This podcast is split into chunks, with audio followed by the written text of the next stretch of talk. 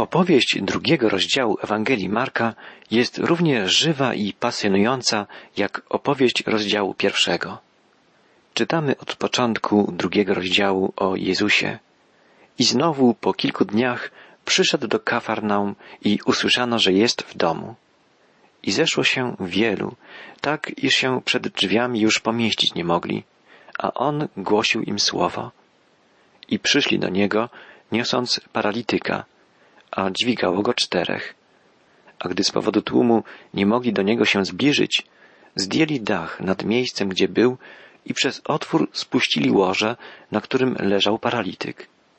A Jezus, ujrzawszy wiarę ich, rzekł paralitykowi, Synu, odpuszczone są grzechy Twoje. A byli tam niektórzy z uczonych w piśmie, ci siedzieli i rozważali w sercach swoich, czemuż on tak mówi? On bluźni. Któż może grzechy odpuszczać oprócz jednego Boga? A Jezus zaraz poznał w duchu swoim, że tak myślą w sobie i rzekł im, czemuż tak myślicie w sercach swoich? Cóż jest łatwiej, rzec paralitykowi, odpuszczane są ci grzechy, czy rzec, wstań, weź łoże swoje i chodź. Lecz abyście wiedzieli, że Syn Człowieczy ma moc odpuszczać grzechy na ziemi, rzekł paralitykowi, Tobie mówię, wstań, weź łoże swoje i idź do domu swego.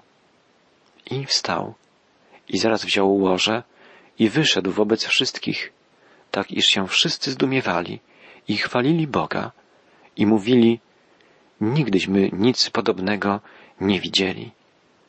To wspaniały obraz dzieła Jezusa. Istotą życia Jezusa było to, że w nim bardzo wyraźnie ukazana jest miłość Boga względem ludzi. Nie jest on Bogiem sztywnej, surowej sprawiedliwości, Bogiem ciągłych żądań. Jest Bogiem doskonałej miłości, Bogiem serca tęskniącego za człowiekiem, gotowym przebaczyć. Posłużmy się pewną analogią. Louis Hind w jednym ze swoich esejów opowiada, jak to któregoś dnia odkrył prawdziwe oblicze swojego ojca. Zawsze szanował go i podziwiał, ale też zawsze się go bał. Pewnej niedzieli poszedł z ojcem do kościoła. Był bardzo upalny dzień. Louis był coraz bardziej ociężały, ospały. Chciało mu się bardzo spać. Fale snu wprost go zalewały. Nie mógł sobie poradzić z powiekami, które same się zamykały. Głowa mu opadała. Wtedy zobaczył, że ręka ojca idącego obok unosi się. Był pewien, że ojciec ma zamiar nim potrząsnąć albo uderzyć go. Jednak zamiast tego ojciec uśmiechnął się łagodnie do niego i objął go swoim ramieniem. Przytulił chłopca do siebie, pomógł przybrać wygodniejszą pozycję i przytrzymywał go przy sobie, obejmując go z miłością, i tak szli dalej razem. Tego dnia Louis Hind odkrył, że jego ojciec nie jest taki, za jakiego go uważał. Rozpoznał miłość ojca. Oto, co Jezus uczynił dla ludzi i dla Boga Ojca. Przyniósł ludziom Boże Ojcowskie przebaczenie. Bez Jezusa nie mieliby ludzie o nim najmniejszego pojęcia. Do sparaliżowanego człowieka Jezus powiedział, mówię ci, mówię ci tutaj i teraz. Grzechy twoje są przebaczone. Jezus doskonale ukazał ludziom stosunek Boga do człowieka. Mógł powiedzieć, przebaczam, ponieważ w nim Bóg mówi, przebaczam. Ten sam miłujący, przebaczający Bóg mówi dziś do mnie i do Ciebie. Po uzdrowieniu sparaliżowanego w Kafarnaum Jezus udał się nad Morze Galilejskie. Ewangelista Marek opowiada. I wyszedł znów nad morze i wszystek lud przychodził do niego, a on ich nauczał. A gdy przechodził, ujrzał Lewiego, syna Alfeusza, siedzącego przy cle i rzekł mu, pójdź za mną. I wstał i poszedł za nim. A kiedy potem siedział przy stole w domu jego, siedziało z Jezusem i jego uczniami wielu celników i grzeszników, bo wielu ich było, którzy chodzili za nim. A gdy uczeni w piśmie spośród faryzeuszów widzieli, że jest grzesznikami i celnikami, rzekli do uczniów jego, czemuż on je z celnikami i grzesznikami? A Jezus, usłyszawszy to, rzekł im, nie potrzebują zdrowi lekarza, lecz ci, co się źle mają. Nie przyszedłem wzywać do upamiętania sprawiedliwych, lecz grzeszników. Lewiego, Mateusza wszyscy nienawidzili. W żadnym społeczeństwie celnicy nie cieszą się popularnością, a świat starożytny darzył ich szczególną nienawiścią. Podróżny nigdy nie wiedział, ile będzie musiał zapłacić. Celnicy wyciągali z niego wszystko, co tylko się dało. Część tych pieniędzy odprowadzali do kasy urzędu celnego, a resztą wypełniali swoje własne kieszenie. Jezus zaoferował swoją przyjaźń temu, którym wszyscy inni gardzili. Mateusz nosił w swoim sercu ból. Musiał słyszeć o Jezusie. Prawdopodobnie często stawał gdzieś na tyłach tłumów i przysłuchiwał się Jego nauce. Coś musiało się poruszyć w jego sercu. Oczywiście nie mógł ze swoimi problemami pójść do dobrych i religijnych ludzi tamtych czasów. Uważali go przecież oni za nieczystego i nie zgodziliby się mieć z nim cokolwiek wspólnego. Pomyślmy, idąc za Jezusem, Mateusz pozostawił za sobą więcej niż jakikolwiek inny uczeń Jezusa. Po to, żeby pójść za Jezusem, pozostawił dosłownie wszystko.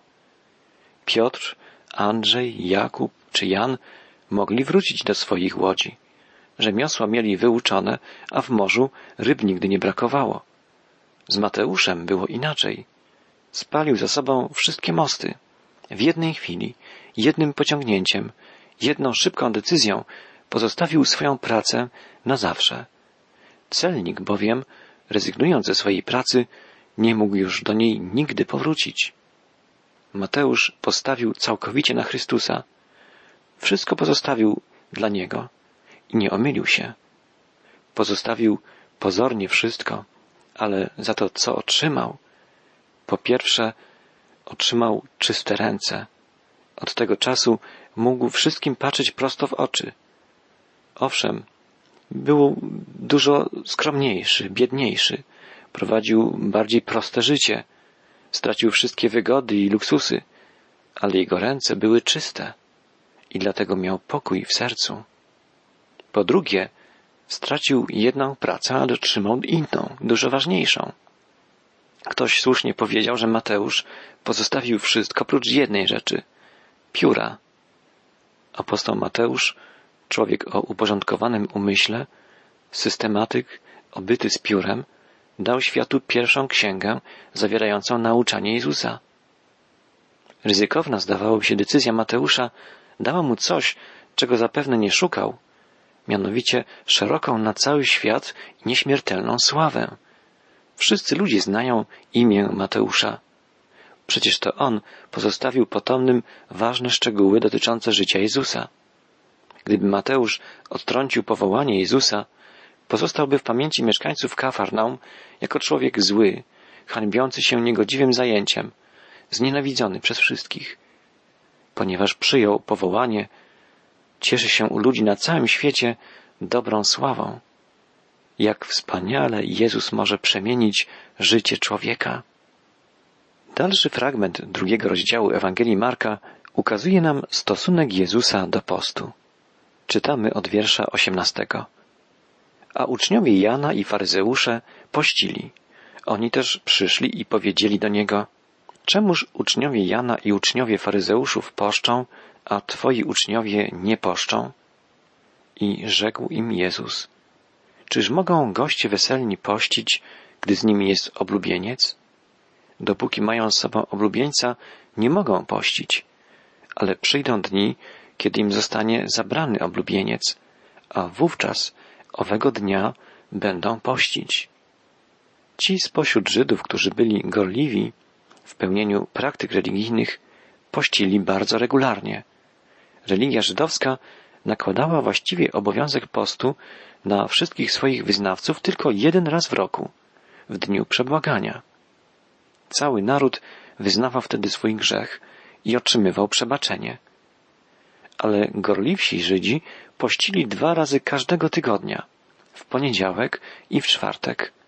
Posty te, wbrew pozorom, nie były bardzo ścisłe i uciążliwe, ponieważ rozpoczynały się o godzinie szóstej rano, a kończyły o szóstej wieczorem. Później już można było jeść. Jezus nie był przeciwny poszczeniu. Z postu można odnieść dużo korzyści. Na przykład odmawianie sobie rzeczy lubianych może być dobrym ćwiczeniem charakteru. Człowiek powinien być panem rzeczy, które lubi, a nie ich niewolnikiem. Powinien mieć tyle do nich dystansu oraz wewnętrznej siły, żeby w każdej chwili, jeżeli trzeba, móc z nich zrezygnować. Może też człowiek odmawiać sobie wygód i rzeczy przyjemnych po to, żeby po jakimś okresie wyrzeczeń mógł je właściwie docenić. Piękno, wygodę czy przytulność własnych domów oceniamy najlepiej, kiedy powracamy do nich po jakimś okresie nieobecności. Podobnie jest z oceną Bożych darów. Najlepiej potrafimy je ocenić, będąc pozbawieni ich na jakiś okres czasu. Dobre więc mogą być powody poszczenia. Kłopot z faryzeuszami polegał na tym, że zbyt często traktowali post jako dobry środek manifestowania własnej pobożności. Chcieli w ten sposób zwrócić uwagę ludzi na swoją dobroć, swoją pobożność.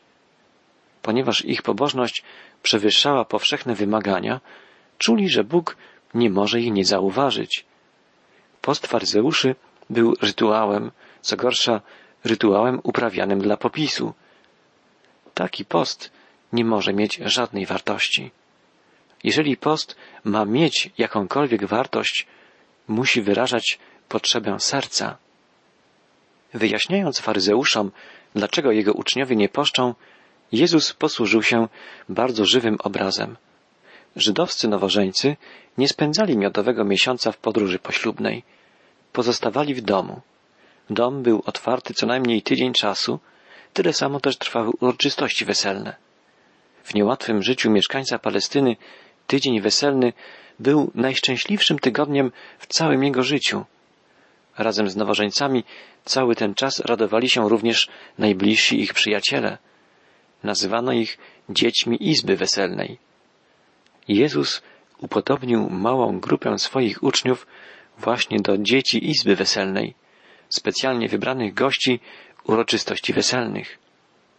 Jeden z rabinicznych przepisów mówił, wszyscy goście weselni są zwolnieni z obowiązku przestrzegania religijnych praktyk, które mogłyby pomniejszyć ich radość. Goście weselni byli zwolnieni ze wszystkich postów. Ten incydent mówi, że typowa chrześcijańska postawa w życiu nacechowana jest radością. Odkrycie Chrystusa i przebywanie w Jego towarzystwie są kluczem do szczęścia. Chrześcijanin nie może być smutny, gdy raduje się obecnością Chrystusa. Ważne słowa Jezusa zapisane są w 21 i 22 wierszu drugiego rozdziału Ewangelii Marka. Czytamy tu Nikt nie przyszywa łaty z nowego sukna do starej szaty, bo inaczej łata obrywa nowe od starego i rozdarcie staje się większe. Nikt też nie wlewa młodego wina do starych bukłaków, bo inaczej wino rozsadzi bukłaki i wino i bukłaki zniszczeją. Lecz młode wino należy lać do nowych bukłaków. Jezus mówi o niebezpieczeństwie przyszywania nowej łaty do starej szaty. Użyte tu słowo oznacza materiał zupełnie nowy, nigdy nie noszony, taki, który jeszcze się nie skurczył. Kiedy na deszczu szata moknie, łata się kurczy i rozrywa starszy, mniej wytrzymały materiał. Przychodzi nieraz taki czas, kiedy już nie można łatać, kiedy trzeba tworzyć od nowa. Ilustruje to także przykład wina. Wino przechowywane było w workach skórzanych, nie było wtedy oczywiście znanych dziś butelek. Kiedy worki były nowe, miały pewną elastyczność, starzejąc się natomiast twardniały i traciły zdolność poddawania się. Młode wino jeszcze nieco fermentuje. Powstające gazy wytwarzają w naczyniu ciśnienie. Nowe worki przyjmowały napór ciśnienia, poddając mu się tyle, ile było potrzeba. Stare worki, twarde i suche, eksplodowały. I szkoda była podwójna. Tracono i worki, i wina. Jezus chce, żeby nasze umysły były elastyczne. Jesteśmy skłonni myśleć i postępować według raz przyjętych ustalonych norm. I to może być zgubne. Kiedy sposób naszego rozumowania staje się z góry wiadomy, ustalony, niezmienny, kiedy nasze umysły nie są już zdolne przyjmować nowych prawd i zastanawiać się nad nowymi rozwiązaniami, to chociaż fizycznie jesteśmy w dalszym ciągu żywi, umysłowo, niestety, jesteśmy już martwi. Prawie każdy człowiek, starzejąc się, rozwija w sobie organiczną niechęć do tego, co nowe, czego nie zna. W miarę upływu lat jest nam coraz trudniej dostosowywać swoje zwyczaje i sposób życia do nowych sytuacji. Pewien misjonarz, który brał udział w dyskusjach na temat utworzenia Kościoła Zjednoczonego Południowych Indii, opowiadał, że prace najczęściej były hamowane przez ludzi zadających jedno i to samo pytanie. Jeżeli tak postąpimy, to dokąd nas to zaprowadzi? W końcu ktoś musiał odpowiedzieć bez ogródek, Chrześcijanin nie ma prawa pytać, dokąd go to zaprowadzi. Abraham wyszedł, nie wiedząc dokąd idzie. Czytamy w liście do Hebrajczyków w jedenastym rozdziale poświęconym bohaterom wiary. W tym samym rozdziale mamy inny wspaniały werset. Czytamy, że przez wiarę pobłogosławił umierający Jakub każdego z synów Józefa i skłonił się nabożnie, wsparty o wierzch laski swojej. Czując już na sobie oddech śmierci, ten stary podróżnik miał w dalszym ciągu w ręce laskę pielgrzyma. Był gotów do drogi, mimo że dzień miał się już ku końcowi. Jeżeli mamy się wspiąć na wysokość chrześcijańskiego wyzwania, to musimy zachować młodzieńczość i odwagę umysłu. Umysł i serce chrześcijanina nigdy się nie zestarzeją, jeśli trwa on w żywej, osobistej więzi z Jezusem Chrystusem. W końcowej części drugiego rozdziału Ewangelii Marka czytamy o prawdziwej i fałszywej pobożności. I stało się, że Jezus szedł w sabat przez zboża, a uczniowie Jego w drodze zaczęli rwać kłosy. Wtedy rzekli do Niego faryzeusze, patrz, czemu czynią w sabat to, czego czynić nie wolno? A On im rzekł, czy nigdy nie czytaliście, co uczynił Dawid, kiedy był w potrzebie i był głodny, on i ci, którzy z nim byli, jak wszedł do domu Bożego za Abiatara, arcykapłana, i jadł chleby pokładne, które wolno spożywać tylko kapłanom, a które dał również tym, którzy z nim byli. Ponadto rzekł im, sabat jest ustanowiony dla człowieka, a nie człowiek dla sabatu. Tak więc Syn Człowieczy jest Panem również i sabatu. Zaatakowany przez faryzeuszy, Jezus najpierw powołał się na historię opisaną w pierwszej księdze Samuelowej. Czytamy tam, jak to Dawid, uciekając przed nastającym na jego życie Saulem, przyszedł do świątyni i prosił o żywność. W świątyni były tylko chleby pokładne. O chlebach pokładnych dowiadujemy się więcej z innych miejsc Pisma Świętego.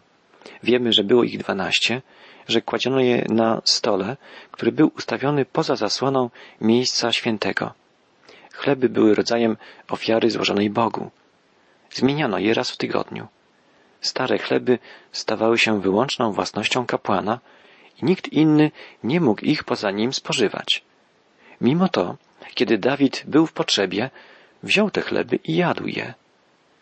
Jezus ukazał, że samo pismo dostarcza precedensu, w którym potrzeba człowieka uważana jest za ważniejszą od prawa, nie tylko ludzkiego, ale i boskiego. Sabat, powiedział Jezus, jest ustanowiony dla człowieka, a nie człowiek dla sabatu. To jest znamienne. Człowiek został stworzony, zanim powstało skomplikowane prawo sabatu i wszelkie prawo. Człowiek nie po to został stworzony, żeby być ofiarą i niewolnikiem przepisów. Ten fragment stawia nas wobec pewnych fundamentalnych prawd, o których często na własne nieszczęście zapominamy.